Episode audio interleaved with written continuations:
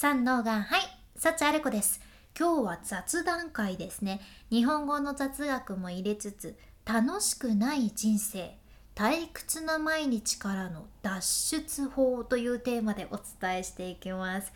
もう先に解決方法として言っちゃうと新しいことをやってみる。やったことがないことにチャレンジする。これですね。これにつきます。人間はやっぱり秋っぽいので工夫がね必要なわけやけど新しいことをやるっていうのはかなり有効な方法です。ただこういうのはいろんなところでよく言われることやけん私は今回ちょっとねマインド面からアプローチをしてみる方法をシェアさせていただきます。今回フォーカスするのがね炊きたてっていう言葉ちゃん。炊きたて。といえばご飯ですよね。いやどうかな。今回の話はねちょっとお腹が空いちゃうかもしれません私も空いちゃうかもしれません。すいませんけど。でもねこの炊きたての「たて」についてねちょっと考えていきたいじゃん。この「たて」っていろんな場面で使われるけど例えば「出来たて」とか「揚げたて」とか「絞りたて」とかね。付き合いたての2人とかねこの「たて」ってさ仕事とか動作を表す動詞の後について、まあ、何かの動作が終わった直後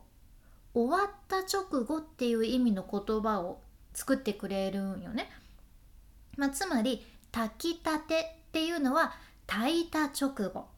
出来たてっていうのはできた直後っていう意味でなんか新しい感じとか新鮮な感じを与えてくれる言葉なんやけど、まあ、例えばさパン屋さんが、まあ、パン屋さんの店員さんとかがねこちらのパン焼いた直後でおすすめなんですどうぞとか言われても なんかいや美味しそうじゃないというか やっぱりねこちらのパン焼きたてなんですよって言われた方が美味しそうな気がしませんか？ですよね。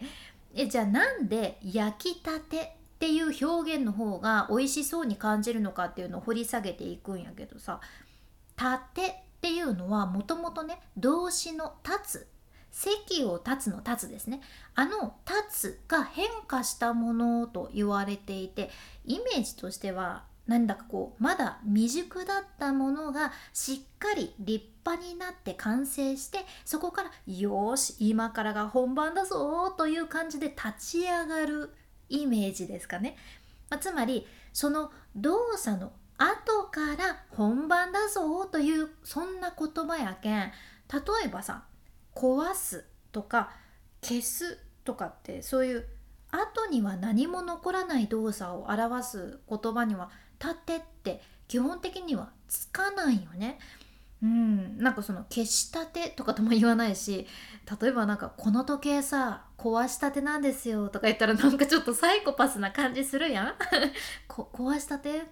嬉しそうみたいな感じでね。やけん「たて」っていうのがつくのはその動作の結果何かが完成してそこから本番を迎えるイメージを持つそんな動詞につくんよね。だから私たちはその炊きたてとか焼きたてとか付き合いたてっていう風に聞くとその「たて」っていう響きからさ完成したばかりのなんだか今から今から本番を迎えるイメージのそんな新鮮な感じとか新しくエネルギッシュな感じを受けてそこに魅力を感じるわけじゃね。揚げたてのフライ摘みたてのいちごとか取りたて野菜もぎたての果物とか引きたてのコーヒーとかもねいいイメージしかないですよね。いやカフェのマスターにもこちら引いた直後のコーヒーですとか 言われたくないやん。いやどうか引きたてであれって思いませんか？まあやけん私たちもこれから本番を迎えるといった感じでねあえて「たて」っていうのを使うのもありなんやないかなって思うんです。朝起きたてほやほやの私とか出社したての私とかお風呂に入って洗いたての私ですとかね、うん、まあ大事なのはマンネリ化してないようなそんな新鮮な気持ちですよね。うんでちょっとね今回の内容にもつながる最近出会った曲でね優里さんの「ビリミリオン」っていう曲があるっちゃけどご存知ですか？この「ビリミリオン」のね歌詞からちょっとあなたにも質問させていただくんやけど想像してみてください。あなたが今外を歩いていてで道端でお年寄りのヨボヨボのおじいさんに声をかけられるじゃんね。いやこんにちは。ちょっといきなりで申し訳ないんですけれども私は人生をやり直したいんですよね。なのでちょっとあなたの残りの寿命をお金で買わせてもらえないですかね？とかって。あ例えばあなたのこれからの30年を30億で買わせてくれんかのって言われるわけですよ。であなたは思うんです。